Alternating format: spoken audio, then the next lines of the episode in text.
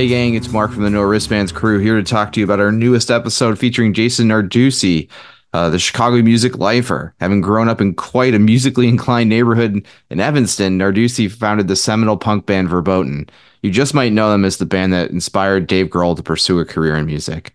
Jason then went on to found the rock band Verbow and became a sought after guitarist and bassist, playing with everyone from Liz Phair to Bob Mould and Guided by Voices he still somehow found time amongst all these activities to create his own musical project called Split Single, releasing three albums over the past decade.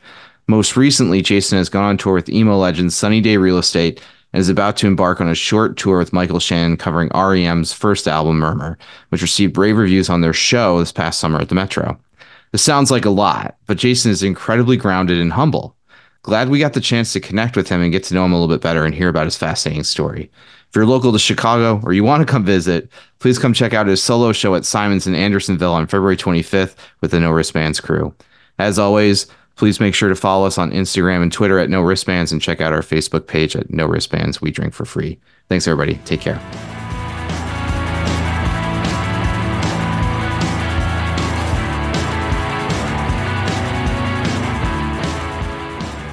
All right, everybody, our No Wristbands friends, it is your host, Mark Joyner, with always Papa Novak, and we're here today with Chicago music lifer Jason Narducy. Jason, how are you doing today? Doing great. Thanks. Thanks so much for asking me to join you guys. Yeah, well, uh, we're we're thrilled to have you. Uh, yes, very excited. It's it's not every day you get to talk to somebody who has as varied a background and been, had their hands in a lot of different uh, pots. That's a weird expression. Has there been involved in a hand, lot of different things? Get your hand out of the pot. I am so sorry. uh, so you grew no, up in Evanston. I know what you mean. Uh, I mean, sort of. I, I was born in um, in Wisconsin, in, in a, a, city called Manitowoc, mm-hmm. which is. Uh, I, I used to mention that name, and people were like, "What is that?" And then, like ten years ago, that making a murderer. Oh yeah. Out and uh, a lot of people know what Manitowoc is now. but um, that was just for the first couple years of my life, and uh, then my parents moved to Evanston, so that would be '73, and then just a, a, year later they got divorced, and then kind of went all over Chicago. I, have lived on the South Side, I've lived in Rogers Park, um, but by the time I was ten, um, both both both parents were in Evanston. Okay. Uh, and how do we like growing up in Evanston? It's, it's kind of like we have a, somebody who does this podcast that says it's the most recent annexed neighborhood of Chicago to make himself feel better about living there. It's the most what? Recently annexed neighborhood in Chicago. What does that mean? He just it doesn't want to say he lives in the suburbs. exactly. He wishes he lived in Chicago. I see. I mean, Evanston is a city um, and it's the first North city of Chicago. Um, it's very diverse. Um, uh, yeah, I mean, it's it's got a, you know, it's also it was also part of the temperance movement. it was dry for a while. I remember growing up here. I, I, you know, there was this one pizza place called the Spot on Noyes Street, and it was the only okay. place that um, people could get beer. Um, wow. So it has a weird, it's an odd place. Uh, so growing up in Evanston, so close to Chicago, what are some of your earliest Chicago music memories? I um, I had this unusual situation where my stepdad started a, a bluegrass band called Special Consensus, um, and he was in that band until from '74 to '78, and um, but they still play. They're still oh, wow. a band. Greg Cahill is the is still the leader of the band. They play at Old Town School. They tour they tour around the world actually. Wow. Holy um, cow. So I, I have a very specific memory of being probably six or seven years old and going to Fitzgerald's, which looks exactly the same still, mm-hmm. um, and seeing my stepdad perform um, the Special Consensus. And then I also have a memory of seeing Special Consensus at a venue called Biddy Mulligan's, which is on Sheridan, used sure. to be on Sheridan Road. Mm-hmm. It was a weird yep. club. They would have they would have like Foghat and you know like jam bands and like nickel pitcher Tuesdays. It was a very yeah. you know 70s and 80s vibe. Um, and I had a band when I was like 20, 21 that played there in the early 90s, but they didn't Biddy Mulligans didn't make it much past. I, I think they closed in like '94 or something. Uh-huh. Um, yeah, uh, Special Consensus played at Biddy Mulligans, and my mom sang with them, so I got to see my stepdad and my mom perform together at Biddy Mulligans. Wow! And I actually met I actually met my wife at Biddy Mulligans when we when holy cow, and she was 19. Dang! Yeah, all right, it's amazing. That's, that's the spot. Yeah, totally. Uh, yep. So when do you? You see mom up on stage at a young age and you see your stepdad up there. When are you like yeah i want to start learning to play music? I don't remember the specific time but they had a mandolin around the house around the apartment i should say on the south side 50, 53rd and woodlawn. And um and that's the first instrument that i started you know that they would show me chords.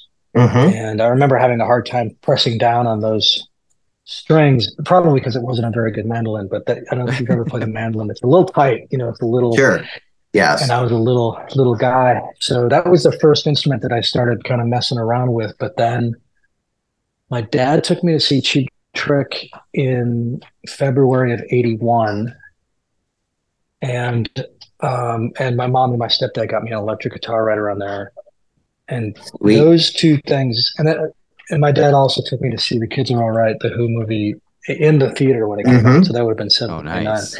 those three things felt like those were the three moments where it was like, yeah, sure. this is this is what makes sense to me. Mm-hmm. Yeah, I got the bug. and that's when you started playing um, Maggie May on mandolin, just nonstop. Maggie May that's just like my go-to um, song when I think about mandolin. My dad said he went out and bought a mandolin after hearing that song, just so he could play. Oh, that's so cool! Yeah, yeah. I bet a lot of people bought mandolins after losing my religion too. yeah, yeah, man. Uh, yeah. So you grew up in a very musical household, and you got to see some really great bands along the way. Uh, when do we? How old are you when you form your first band? Is this first band you were talking about? Is that Verboten? Yeah. Uh, uh, in Evanston, I lived on Michigan Avenue in this coach house. So it was like, you know, a tiny, tiny two bedroom apartment that my dad and I lived in behind very nice condos. So we were in a nice neighborhood, but like our, our, you know, we lived above. You were nice adjacent, cars. is what you're saying. Yes. And I went to the school across the street, which is Lincoln School, to play basketball and and met a kid named Chris Keene. And he loved basketball. We had a good time playing together, and then we just started talking about music. And I was like, you know, I've got a I've got a guitar. I just got this guitar. And he's like, my brother has an electric guitar. So we went over to their apartment, which was just two doors down from mine, and mm-hmm. he showed me his brother Rick's guitar. I'll never forget that red hollow body guitar. And uh, but Chris didn't have an instrument yet and he said my my upstairs neighbor Zach has a snare drum. He's learning how to play drums, and so over the course of a few months, me and Chris and Zach worked worked on starting a band. And I, I, mean, I remember Zach didn't even have drums, so he would have a snare drum, and then we just use cardboard for toms. Yeah, we'd, lit- we'd nice literally play like that. He'd just be hitting. Yeah, I mean, we just didn't have the resources, and um, but then we we we all kind of like got excited about it. And Chris got a bass. He got a white PV bass, mm-hmm. and um, Zach got a, a, full drum kit, and we just started playing. And then I I knew uh, this girl Tracy who was at my school, and we invited her to be our singer. And yeah, we were together for like a year and a half. It was really quick, but we mm-hmm. we we worked hard at it, and um, I'm very thankful that we're all really really close still.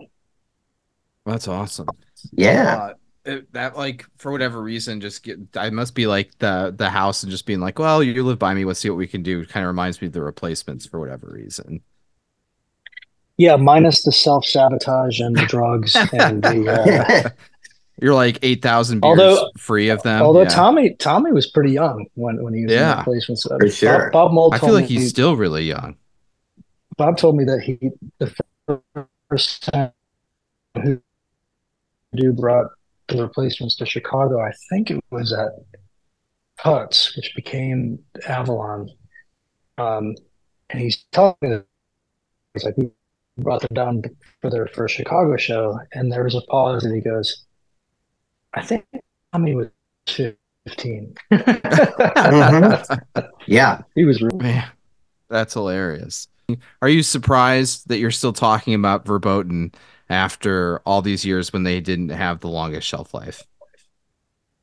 I, I mean, I'm surprised because, it, it- from one standpoint, because, um, you know, I, I, I got real serious about music in college, and then got a small record deal in, in a you know indie label in Chicago, and made the Jason and Alison record in '94. Um, and during that whole tour and ca- press campaign and everything, it just never came up, you know Mhm. and I didn't bring it up.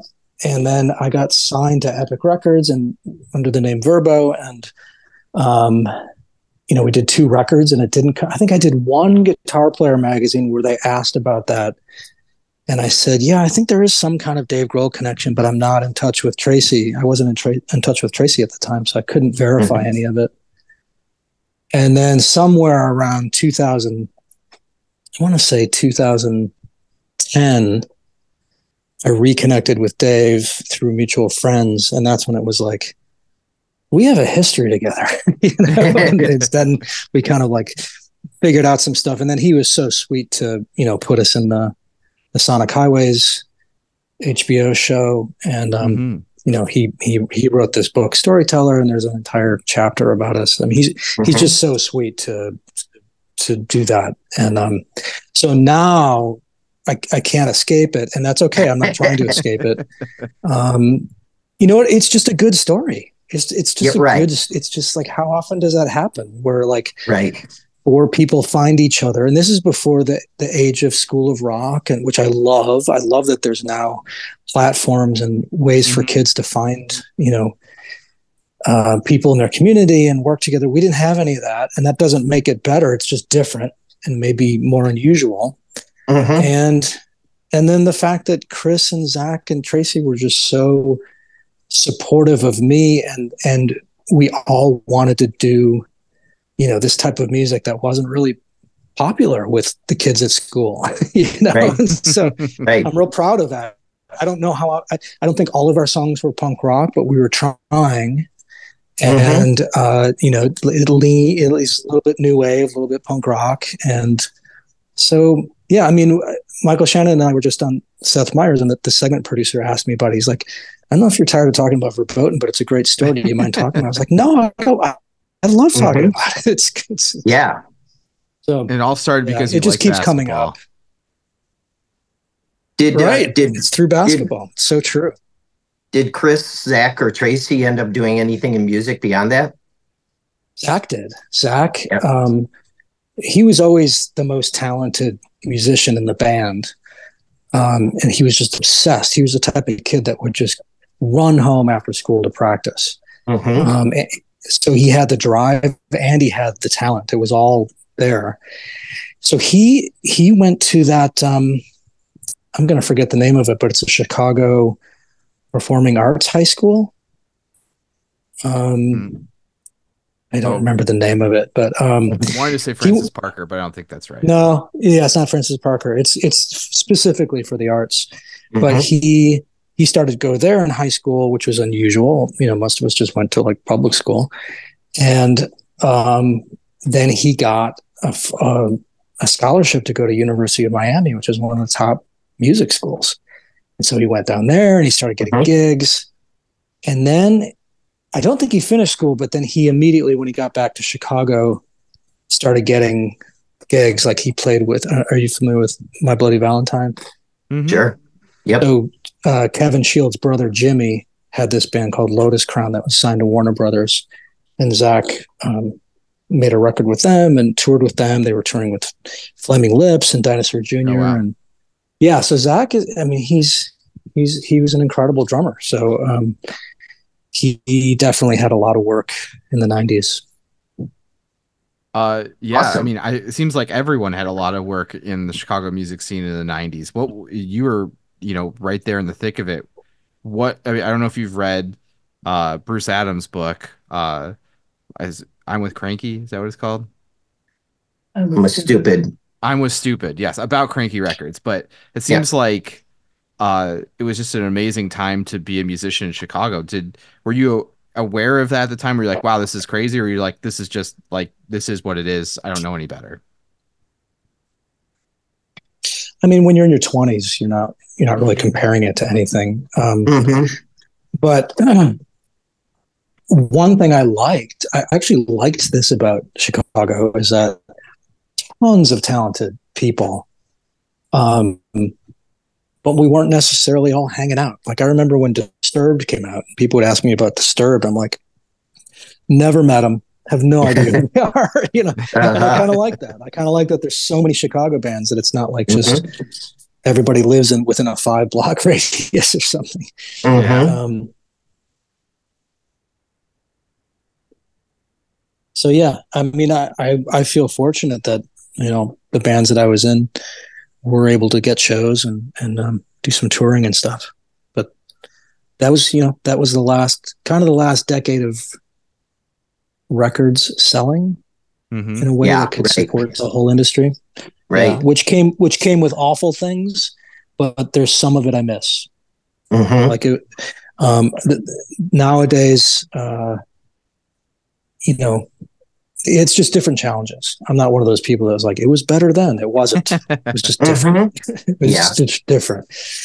Um, but uh, yeah, so. Well, you, you, you I have not. I have not read that book though. Sorry. You you've kind of crafted a, a different musician's life than maybe the typical you know person in a band, um, uh, where you know you play with a lot of different people, um, you know you work on people's records, whatever. Um, you know, I think I read something about it. Maybe started when you did something with Liz Phair, um, but you know how how did you kind of yeah. happen into what you're doing? Well, I think it was, you know, we did two records on Epic, and then that ended in like 01 or 02. It was clear they weren't going to pick up the option. We just didn't sell mm-hmm. records. Mm-hmm. And, uh, but I still, you know, I'm, I'm always eager to play and do things. And then I got that call to just do a week with Liz, and I was like, well, that's that's interesting to just kind of sit in the back and play bass. I don't, I don't mind that. Do some backing mm-hmm. vocals. Right. And then two years later, I got you know like the the email that changes your life when Bob Mould reached out and he's he asked me about being in his band and touring America and, and Europe and UK and mm-hmm. that was in 2005. And uh, to bring it back to basketball, actually, yes. I utilized I utilized um, when I was in when I was in high school. I played at Evanston Township for the first two years, and then my junior year, I was trying to, or maybe it was senior year, I was trying to come back. Like I didn't try out junior year. I was just burnt out on because they take sports so seriously over there. It's all mm-hmm. year round. There's there's no sure. break. And I was like, but I oh, I missed it, so I wanted to try to make a comeback, and I not a comeback, but you know, try to make the team. And um, I went to Doug Collins basketball camp, which was out uh-huh. in the uh-huh. burbs, and yeah, Doug yes. was the coach of the Bulls at the time. And he's like, I've got a special surprise for you guys. Michael Jordan is going to come in. This is in 87. Oh boy. So Michael walks in and he's, he's wearing a, um, you know, one of those like track suits. I remember it was red, red top, red, red mm-hmm. pants. And he was wearing a Walkman, which is such of the time. Uh, and I don't think, I don't think the headphones came off the whole time, but he talked to us about, uh, he talked to us about a number of things. One thing he said was, I see a lot of people walk into the gym and they throw up a couple shots and jog over and get the ball and they do this for hours and he's like you're practicing the wrong thing. This is you never do that in a game. Don't ever do that. Every time you walk into the gym play at game speed. Mm-hmm. and then the other thing he said is i see people shoot 100 free throws in a row. And he goes again you never do that in a game. Mm-hmm. shoot two free throws run a lap around the, the court shoot two free throws run a lap around the court. And I don't know why I thought about that, but I was like, if I'm going to join the, if I'm going to be on stage with Bob Mould, who's so intense and so loud and mm-hmm. such, it's like a, it's like hanging on to a, a, a jet, you know, like, yeah. um, I set up in my garage. Thankfully, my wife and my neighbors were okay with this, but I set up in my garage basically a soundstage where I had a PA facing me and I had amps behind me and a microphone and a microphone stand in front of me and treated every rehearsal like a show at full volume. Wow. And would just crank Husker Du and learn those songs, crank Bob Moulston, yeah. crank Sugar. And I came into that first practice. Brendan Canty from Fugazi was the drummer at the time. And he was like, damn, damn, dude, you're ready. I mean, I worked the whole summer. You know, I worked yeah. for months yeah. on it and just treated it like this is, I'm going to take this very seriously. And, mm-hmm. um, so yeah, that, that was, that was when I was kind of like, and then this is, this is, I, I'm almost embarrassed by how fortunate this was, but the very last show of that Bob Mould tour in 2005, Tommy Keene was there. And Tommy said, Tommy came up to me and he said, Hey, I'm going to be playing in Bob Pollard's band. He just broke up Guided by Voices. Um, we need a bassist. Do you like Guided by Voices? I'm like, I fucking love Guided by Voices. and uh, I just couldn't one believe. of their 85 albums do I like? Yeah. Yeah. Um, so, yeah, uh, two months later, I'm in Dayton, Ohio, rehearsing with John Wurster and Dave Phillips and Tommy Keene, and we you know played played for a year with with the Pollard stuff, which was wow. Some of the solo stuff, but a lot, a lot of Guided by Voices too. So I really, I, I, just, I just got so, the timing was just so fortunate. And, um, was, was that the, how I, was that the start of your relationship with John Wurster?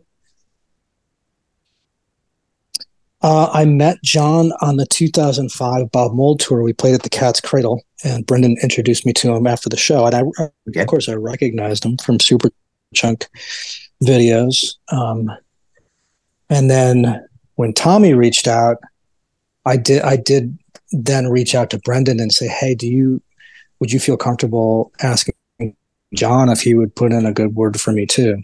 because mm-hmm. uh, I really wanted, I really wanted to play with Bob Pollard. Yeah, and uh, and he did. So it's very, very sweet of him. And yeah, that that obviously started. I mean, I've been in so many bands with John.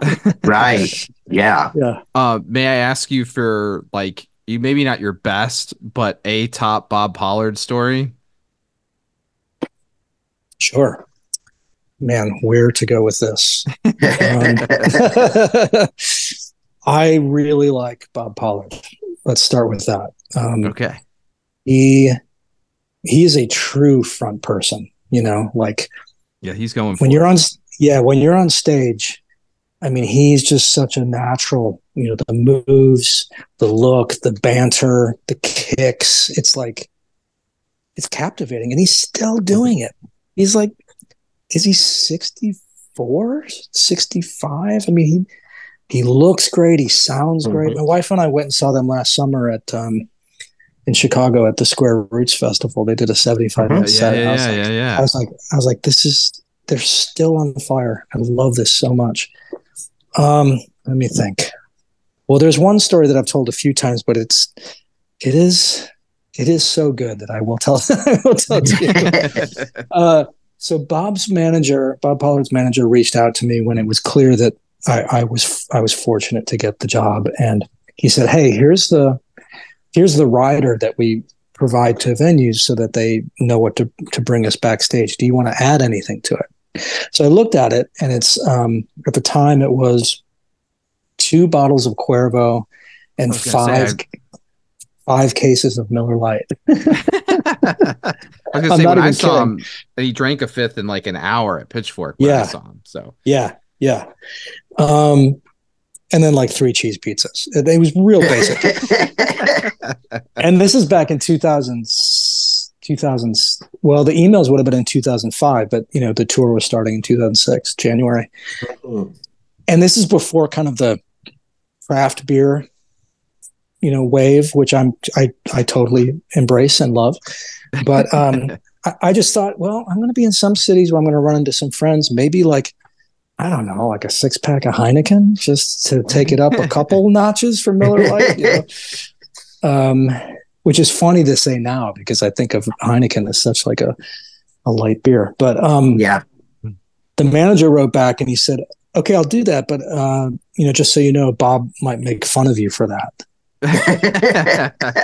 and I thought that was so weird. I just didn't. I had seen Guided by Voices, but I didn't quite understand what he meant, and I just kind of like, kind of ignored it. I didn't. I didn't know what to take, how to take that. Mm-hmm. And then a month, and then a month later, he emailed again. And he's like, "Hey, man, I, I for, forgive me. I forgot what you said, what you wanted for the rider, but just send me what you want on the rider, and we'll try to get it on there." And I was like, "Oh yeah, no problem. You know, if, if a six pack of Heineken isn't any trouble, that would be great." I mean, I didn't ask for any like anything else, you know, food, yeah. Anything. yeah, yeah, that's and, easy and he, to get. Yeah, and he, yeah, and he wrote back. He was now he was like kind of defiant. And he was like, "Oh, okay. Well, listen, um, just so you know, Bob might make fun of you for this from the stage." and uh, something to me was kind of like, this is either going to go really poorly or or he's fucking with me or something like mm-hmm. this just feels like this is is this like am i joining it like am i being hazed you know right yeah. i don't know it just felt so weird and i i I stuck with it, I, and I might have even said twelve pack of Heineken after that. you know, like, I upped the ante. Yeah, right. um, well, you got to. You got to shoot your shot to bring it back to basketball. And there you go, or Hamilton. And um, mm-hmm. isn't that one of the songs? Shoot my shot. Yes. Yeah. So. Um, so so then I uh, showed showed up in Dayton um, for the first rehearsal, and we all stayed at Bob's house. So I got there first, and Bob had was in in, his uh, he called it the Florida room. It's this room in the back of his Dayton house that's like a screened in porch. And uh, he was there with some buddies drinking and it was like 7 p.m or something and it was it was exciting to meet him and he was super excited and he was telling me about the set. He's, he's even like singing through something he's like singing at me it was so funny and then slowly the other guys started to show up. John Wurster showed up. Tommy keene showed up. Dave phillips showed up. Dave and tommy were coming from la so you know dayton time they're three hours earlier. So by the time i mean i think pollard crashed out at like 10. Like he starts early and goes to bed early, or he did at the time.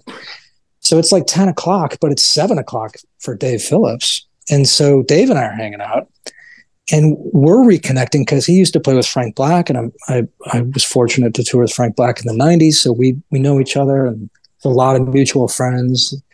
And, um, and then at one point, Dave goes, Hey, have you seen Bob Pollard's kitchen? And I was like, No. He's like, Come with me.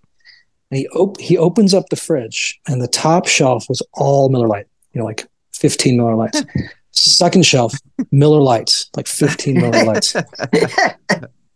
Third shelf, Heineken. And I go, oh. what is I go, what is that? And Dave goes, he got that for you. Oh, a nice guy. I was like, this is gonna go well. and it did. And then fast forward fast forward um, months, maybe eight months later, we had done a ton of shows and we got asked to open up these Midwest Pearl Jam shows, these big arena shows. Mm-hmm. And, you know, same rider, same everything, but but Bob Pollard brought along like I don't know how many of his high school friends, but there was a lot of friends, which was hilarious because none of the Pearl Jam guys had any friends. There was no squad with them, but but Pollard had like 15 friends. It was so funny to see, mm-hmm. and they just barreled through that Miller Lite. And I remember I'm I'm standing there next to Eddie Vedder, and Pollard's like, I got I got to get another beer, and he walks over and he, he keeps on opening these coolers, and there's nothing in it. And finally, finally, he opens up this cooler, and he's like, "Oh fuck." pulls out a Heineken. And I grab this is before a phone, you know, the smartphone. So I grab my digital camera. I'm running over to the table, and he sees me running to get my camera. and, I, and I run at Pollard and I take a picture of him holding a Heineken. And he holds the Heineken up and with the other hand flips me off. uh, which of course I sent to him later, and then he put that on one of his albums and gave me photo credits. Oh, awesome. that's so great! Yeah. yeah. Totally awesome. Yeah. So you were just talking yeah. Evanston stuff with Eddie Vedder there, I assume. We did. Yep. Yeah. Yep. There's that connection. yep. I know. I know. Yeah, uh, he lived he lived a block away from he lived on the 800 block of Michigan, and us verboten guys were on the 700 block of Michigan. Wow. But I, I, think Eddie left Evanston before before we met each other because Eddie's mm-hmm. probably four years older than me, and I think he left mm-hmm. when he mm-hmm. was like seven or eight. So, dang, the very talented little area right there. Yeah, St. Francis Hospital. A lot of people born there. uh, so how do you choose your projects? I'm sure you get asked to do a ton of stuff. How how do you decide like what you're going to do? What's gonna you're like gonna be like, you know what? It's time to do some split single stuff. No, I want to go on tour with these people. Like, how do you decide all that? It's got to be. Well, I don't. I don't decide, and that's that's okay. that's the that's a disadvantage of being, um, whatever you want to call it, like a band person. I think mm-hmm. other musicians that I've met around, uh, you know, around this world, we call each other band people because we're mm-hmm. we're in a band, but we're also not, you know, we're like supporting the main person, you mm-hmm. know, um, and we have no control over that, and it's tricky. You know, it's like uh, Superchunk just did shows in October. And I was out on tour opening up for Bob Mould. So they got a sub for me and they went to Europe and they Betsy is is um, the person who's been playing bass with them. She's awesome. It's it's great, and I I'm completely supportive because it just keeps the Superchunk, you know, uh, creative forces yeah. happening. Yeah, mm-hmm. and um, but it does happen where there's like there's a clash of schedules and it doesn't always work out. Mm-hmm. Um, but uh, we are Superchunk. We are going to Japan in March, so things are you know there's it's busy, but um, I, I am not in control of that, and that's one of the reasons why I started Split Single because in 2012 I was like getting the itch to write again, and I I figured well you know for the last 10 years I've been playing with all these great songwriters. I hope I learned something, you know, right, right. I, I, hope I got better somehow, but I hope some osmosis occurred and um, that's been a great project for me because it's it's taught me so much about kind of like finding myself and what I want to write about and and then you know I've been so fortunate to collaborate with super talented people on those records mm-hmm. and just mm-hmm. kind of reach out and right. see who's interested and who's available and um but no I'm not in charge I mean there's there's Sunny Day Real Estate shows coming up that um I'm very, very excited to do with them. They haven't been mm-hmm. announced, so I can't talk about what they are. But um, but I had to move a month's worth of touring of my own stuff to make it happen, and so there's a lot of it. It it, it demands communication. let's put that, mm-hmm. let's put it that mm-hmm. way.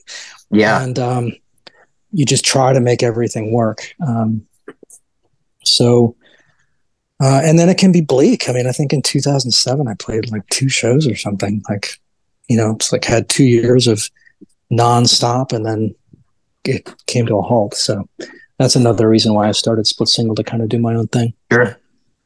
What, uh, what do you think, like, or who of the musicians you were playing with, who do you think has been the most influential on you with Split Single? Sounds like you're taking a little bit of things from everybody. What, we can throw stuff out. What did you take from Bob Mould? Well, Bob? Um, I what I don't know what you guys think about this, but I think that you can, like the Who changed my life, right? Mm-hmm. But I, but I can't sound like the Who. you know what I mean? Like sure, yeah. Um, and and so there are musicians that I listen to that I just either I can't do it or I've tried and it doesn't sound right. Mm-hmm. So there seems to be this little thing, this this pocket where split single ends up having influence with obviously Bob Mould. I mean, wherever Townshend left off, Bob Mould took over for me. When Workbook came out, yeah. it it changed everything for me. I mean, I immediately started playing with a cellist. you know, it was like, mm-hmm. You know, um, and so there's that, and then there's always the Cheap Trick thread. There's always the Beatles thread, and then um, I try to infuse you know punk rock here and there, and I try to infuse mm-hmm. acoustic folk stuff. And um, in, you know, it, people tend to throw me into the power pop genre, and I, I don't mind that so much. I think Split Single is overall a little bit heavier than that, but I don't I don't mind yeah. that. Um, yeah, power pop's kind of having a moment uh, right now. Eh, but see, I'm I'm terrible at that. I mean, in 1994, I released a record with an acoustic guitar and cello. you know, like, and then in '97, when guitars. No, I mean, I, I also don't try. You know, like I'm sure. in '97 when guitars were going out. That's when I made a guitar record produced by Bob Mould. You know, it's like it's it's not worth chasing because it you just have to follow what feels right and like honestly, it's like where the best songs are. Um, mm-hmm so that's what I'm trying to do with split single. And I've learned a lot, not only from the people I've been fortunate to play with, but just kind of listening to my older stuff and going, man, I really should have considered lyrical rewrites. you know, like I wish somebody had told me that, like, this is good. You can do better, you know? Mm-hmm. Um, but when you're young and you just kind of, just kind of go for it. And I, um, I like to think that I've gotten better. Yeah, well, rewrites and slowing stuff down at that point just costs money, right? And you're younger, you're just like, how do I get this out as fast as possible? I'd imagine. No, I, no, it was more about like, um, I mean, I was probably wearing too many hats and tr- taking too much on, but you know, that's just in the studio. Like, you can go go in the other room for an hour and work on lyrics. Mm-hmm. you know, like, mm-hmm. yeah, sure, it's worth it. It's definitely worth it. Um, but yeah, those are the things that. You, I think I read something um, like when Amplificado came out, uh, like you, when you were doing that album, you know, you were like thinking about touring and, you know, needed some more higher energy, up tempo songs and everything when, you know, when you were doing that. So, you know, are, are you constantly evolving what you're doing with Split Single? Well, that record, I can tell, I can tell you the exact moment where that record was born. We got booked to play an outdoor festival here um, with uh, uh, Jon Langford and and then the split single and then Guided by Voices. Mm-hmm. And I was like, it was the Waco Brothers, Waco Brothers, who were like, it's like, it's like cowboy punk, you know, it's it's aggressive oh, yeah. and like powerful. And then yeah. Guided by Voices, and I was like, I started to look at the songs I had. I was like, I don't have enough rippers, you know? and so yeah. that was like the next record I'm making. It's going to be like at least eight just blazing mm-hmm. songs. And so I think that was a good, I think it sounds great. I mean, yeah, Mike, no, Mike it's a Mills, great record. Mike Mills and, and, and Jon Wurster. I mean, what a, what a gift to spend time with those guys and work on songs with those guys. And, uh, so I'm really proud of that record. I think it was tough to promote in 2021 for obvious reasons. Right. Um, but you know, when I play those songs now, people love them. So hopefully, it's the long, the long promotion. yeah. Uh, no, your your your your show at uh, Old Town opening up for uh, Bob Mould was awesome. I mean, it was a great set. Oh, are you guys there? Yeah, absolutely. Oh, awesome! That that was that was fun. Um, my wife and I had a funny conversation after that because I don't know if you remember, but um, I told the Lin Brehmer story and um, how you know Lin played one of my songs right after the Cubs won, and he was so nice uh-huh. about that.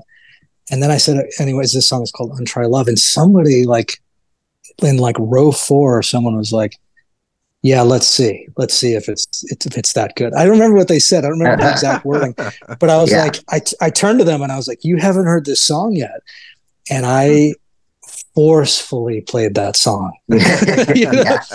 And my wife afterwards was like, do I need to taunt you before every show? Because that was great when you did that. mm-hmm. She's like, I, I, think I need to get you pissed before every show.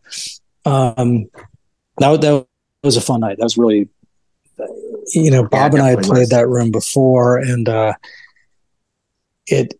I remember it being a little bit tough. Like it's such a there's so many soft surfaces in that room that it's kind of yeah. dead sonically. But mm-hmm. the sound guy that they have now just made it so alive. I thought it felt. I thought it was really fun. I, I, I love I love the old town. I love going to. I mean, it's it's such an intimate venue there. Um, but I feel like sometimes some performers go in there and they're too um, too deferential to the to the place. Like you know, they don't bring as much energy as they do elsewhere. But uh, you know, you you you and Bob did a great job there. Not Bob. yeah, yeah, yeah. You can't slow Bob down. No. Oh. It is a great space, especially when yeah. the band wants to bring it. I saw television there one time and they were they blew me away. Oh, really? Yeah, yeah. Tom Verlaine was at Old Town. Yeah, it was. It was probably. I guess like, that makes sense. X has played there. Yeah, X has played mm-hmm. there. That makes sense. Sure. Yeah, I was like, I don't know if this this is necessarily right, but I'm gonna go because I just really want to see television, and it. They yeah, for sure. Uh, so let's talk about um your most recent collaboration, working with Michael Shannon and yeah, now playing Murmur live and everything like that. Have you been surprised by the response of everybody there that night and subsequently everything that's happened since then? Yes. yeah. Okay. Yeah. I mean, we've been we've been doing this for ten years, where we pick a record and play it, and mm-hmm. mm-hmm. um, yeah, nothing nothing like this. Um, it is clearly there is a vacuum out there where people yeah. want to celebrate this music, and um, I mean, even before we played the Metro show, I was getting emails from clubs around the country. Wow. Wow. Yeah. And then uh, once, and I just can't believe how, like, once, once I, you know, I told Mike, I was like, we're getting offers. Do you want to try to do like two weeks? And he's like, yeah, let's do it. Mm-hmm. And so I worked with, uh, with a booking agent and we got the East Coast run was like exactly the rooms we wanted on exactly the dates we wanted. And I wow. can tell you that is so rare. it's so rare. Um, yeah. So it was, uh, yeah, we're really excited. I mean, we didn't even pitch uh, Seth Meyers. The Seth Meyers producers asked us to do that. Wow, mm-hmm. that's never happened. My publicist called me. He's like, "This has never happened." Yeah. and at first, at first, they're just like, "We want you to play a song." We're like, "Great, let's do it." And then they're like, "And that, but we want you and Mike to be interviewed." And we're like, "Great." And then they came back a couple weeks later, and they're like, "We want you and Mike first like to lead the show. That's when I got really nervous because I've never done um, I've been su- uh, super. Well, thank you. Um, I, yeah, I've been great. fortunate to, to play music on on late night shows um, with a bunch of bands, but that, you know, sitting there on the couch is a totally different. Oh yeah, thing. And um, again, you know, the the verboten thing came up, and it's like Seth is really easy to, to talk to. That helped. Um, yeah, he, he came. He came to our dressing room beforehand. Yeah, he came to our dressing room beforehand, and um, I said to him, "You went to Northwestern, right?" And he said, "Yeah." I said, "I think the three of us lived within a mile of each other before ever meeting, and we figured uh-huh. out we we did. We totally did. That's awesome. So that was wild. Yeah. From wild well, we, wild kit to a wild cat, right? Uh, that's right. And even Mike that, Shannon went to ETHS for there. You go. Uh, that's a half a year or a year. I, I know what you meant. Uh, we we saw the Metro show. It was it was fantastic. Oh, you were obviously. there. Oh, yeah, wow, cool. absolutely. I mean, we, you know, you guys played so many extra songs. I mean, Chronic. I, I love Chronic Town more than uh, Murmur, but um, um, I mean that was that was a fantastic show, and of course having Mike Mills there was was incredible. Um, you know, I, I'm I'm I'm assuming the the the rest of the shows on the tour are not going to be quite as good as that, but um, I'm sure it's going to be great. You know, we're playing Athens. Whoa. Really? No pressure. Yeah. I, I I agree with you that that show was very special and really it was coming from you guys. Like the crowd was just elevating us. You know, mm-hmm. just, there was just so much positive energy, even before Mills, you know, jumped on stage, which I think was like song ten or something. Um, right. It was. It already felt special, and then um, but that's that's the void that that band leaves and that's that's you know like we're not no one can emulate what they did the four of those right. guys playing together is just its own thing but you try to celebrate the music as best you can and we're we're yeah. all huge fans so it's fun. I mean, it's. I mean, candidly, I've I've spent decades avoiding being in a cover band, and here I am in a cover band that's uh, doing really well. So I think, you know, I mean, Mike and I have talked recently and he's, he's got so much work coming up and I have so much work coming up. I think this is kind of it. Um, but we're, I mean, the door is always open. I just don't know if the schedule is open, you know? Right. Um, sure. it's a blast I, to do, but I, we can't commit that much time to it. I do. I do have to give Michael Shannon props because I mean, ha- having the balls to try to go out there and and sing Michael Stipe um, is is amazing, and he did a great job. I thought so too. He's such a great performer, and I don't mean just yeah. not not because he's an actor, but he's actually a, a really great rock frontman. I've done so many shows with him. You know, we did a Dylan record, we did a Neil Young record, we did Modern Lovers, we've done tons of stuff, and he's just always.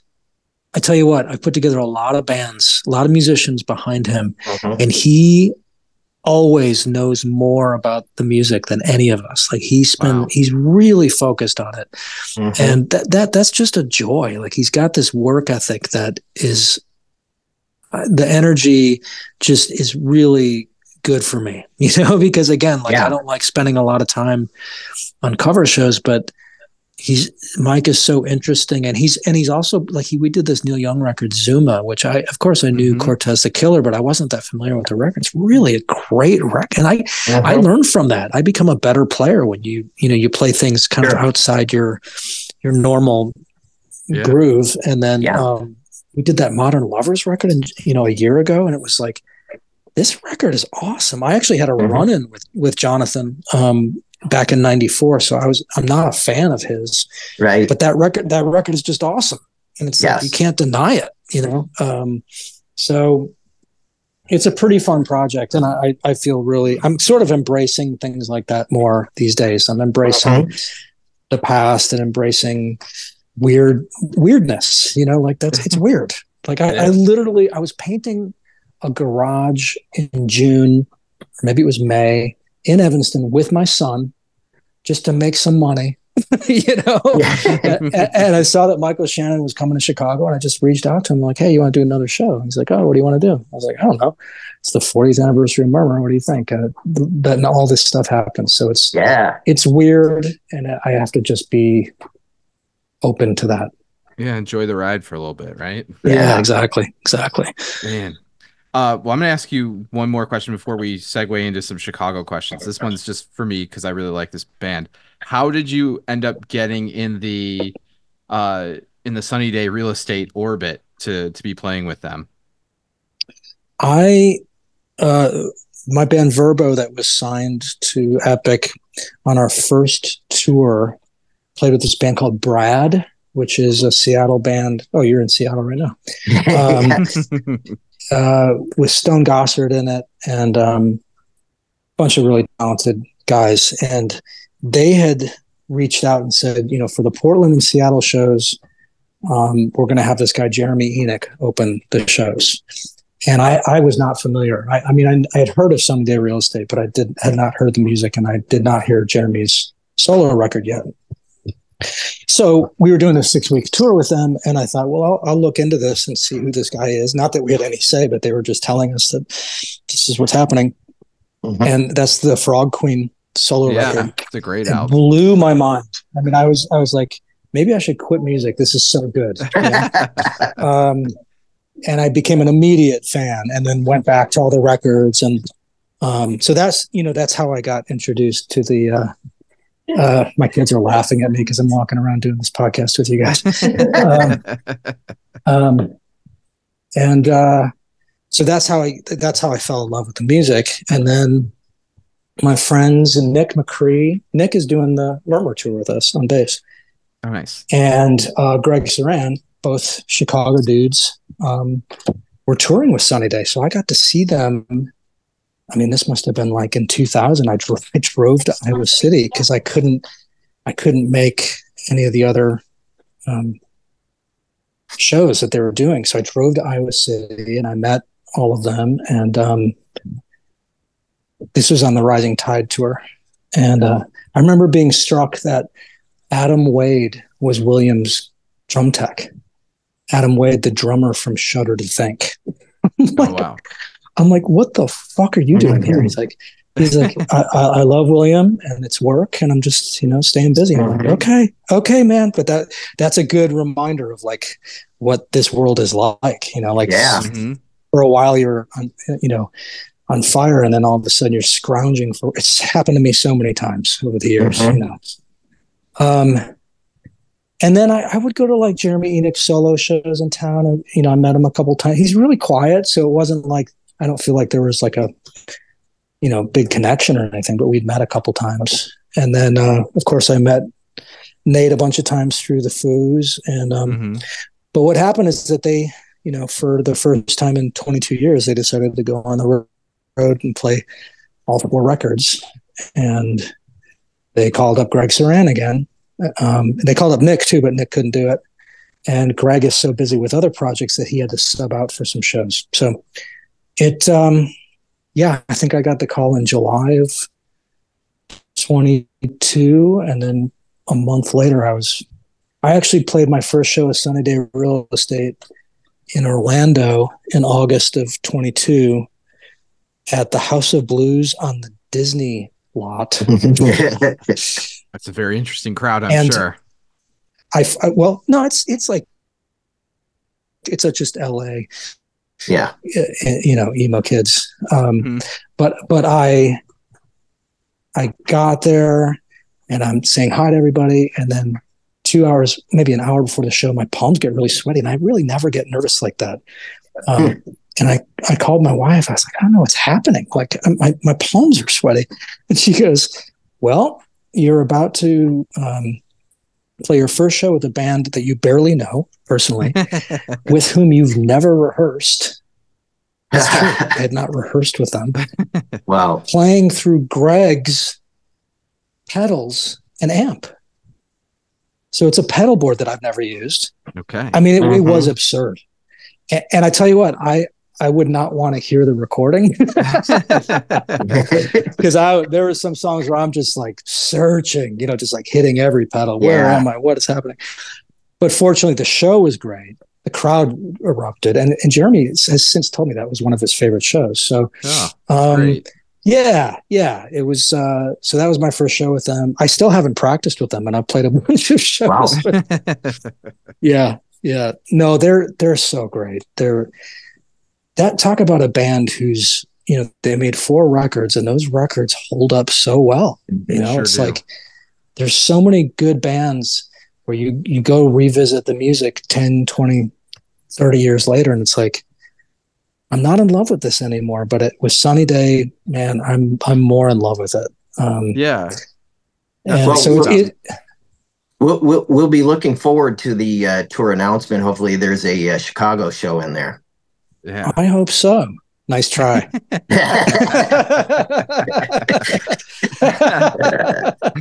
I gave well, it my shot.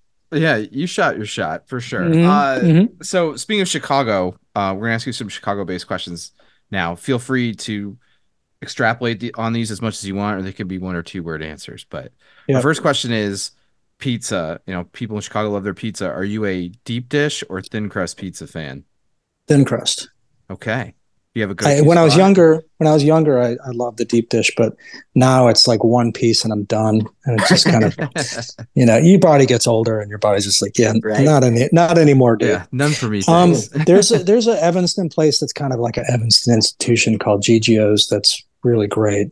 I um, but when, try Gigio's for so long. My wife is from Evanston, and I'm always like, oh yeah, get Gigio's, and she's like, no. It's, that's, that's not what it's about. But now I my, now two people have told me it's legit. Right. So well, my wife doesn't like it either, but my me and my kids love it. Like we go there, there go. all the time. Okay. Um, and I love Lou Malnati's. Um, mm-hmm. but uh, I'm not I'm not so much of a snob. There's a bunch of places I've, I've liked over the years, Giordano's, and mm-hmm. I mean a lot of them you can tell have gone through ownership changes and they're not quite the same. But um, uh, what's uh, P- P- Pequod's? It's good. Mm-hmm. Little sure. bit, little bit, a yep. little bit burnt, but still good.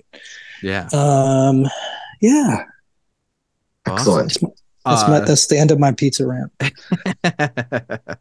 uh, what is your favorite venue to play shows at in Chicago? And then what is your favorite venue to see a show at in the city? Mm. I admit that I'm terrible at lists uh, for a couple of reasons. For a couple of reasons. Number one, whatever I say now, tomorrow I'll be like, nah, it was this one. You know, like right. Sure. But I mean, listen, the history of Metro mm-hmm. and the amount of different bands and different experiences I've had there. Mm-hmm. I when Verbow released, when we were just about to release our second record, we played at Schubas. This is February, early February of ninety, no, early February of two thousand. And uh, my good friend Nick Miller from Jam Productions was there, and he's like, "Hey, man, great show. I've got this weird thing. Um, can you guys play tomorrow? Opening up for Morrissey at Metro, oh, and then and then the yeah. following following night, opening up for Metro for Morrissey at the Chicago Theater. The Metro they announced, you know, in the morning, and uh-huh. people, you know, lined up in February in Chicago to get tickets, and I would have been there. Um, yeah, that that show, you know, we did well, and then we did the first two songs. We had been on the road for a while. We knew how to like open up with two songs right in a row, where it's like the big, you know, statement. And um, it's that song ends, and uh, mm-hmm. some the crowd cheered, and then and it got quiet, and then some guy went, "Your stage moves suck." which which in retrospect is funny, but at the time, you know, when you're 29 years old, you're yeah. like, "Oh I'm, yeah, I'm I'm gonna light you up," you know. Yeah, and, uh, yeah. I said, Fuck you, dude. I, I, I said to him, um, I said, uh, if you if you want to drive back to Schaumburg right now, no one else will be disappointed. I got the crowd behind me on that one. And then he said oh. something else. He said something else back to me. And I said, um, you know, just to be clear, I'm up here with the Moz while you're down there sucking on a Bud Light. and he went again. He went again, and I was like, you wow. know, I'm the one with the microphone. I can do this all night. Mm-hmm. Um, but it was fun. You know, it was just like, uh, I mean, I kind of don't blame them because they these people had gone there at like 9 a.m. You know, like sure. it was just Morrissey the most fans insane are a little thing. intense. Yeah. Well, they're you you know we ended up touring touring with them. Like we did the we did those two shows, and then his crew came into our dressing room in, in the Chicago theater, and they're like, "Can you guys do the next two weeks?" We're like, "Yep." and they the crowds are so diverse. This is back before mm-hmm. he, you know, people find out found out mm-hmm. what he's really like. And um, so you'd have like young people, older people, gay people, straight people, a uh, lot of Hispanic, a lot of diversity, yeah. and we we went over great. We sold tons of merch, and it was honestly some of my favorite crowds to play in front of. And I was a huge wow. Smiths fan, and uh, so it ended up. It was really great, and and even Morrissey when he was being terrible was funny. Like I remember at the Chicago Theater Show, he said uh, he had this line. He's like, when they were when they were casting E.T., their first choice was Johnny Marr and the crowd turned on him. They turned on him as they should, you know. Like yeah, they they booed booed him incessantly, which is funny because they're at a Morrissey yeah. show. Yeah, and yeah, probably and, love that though. And then I have to give him credit.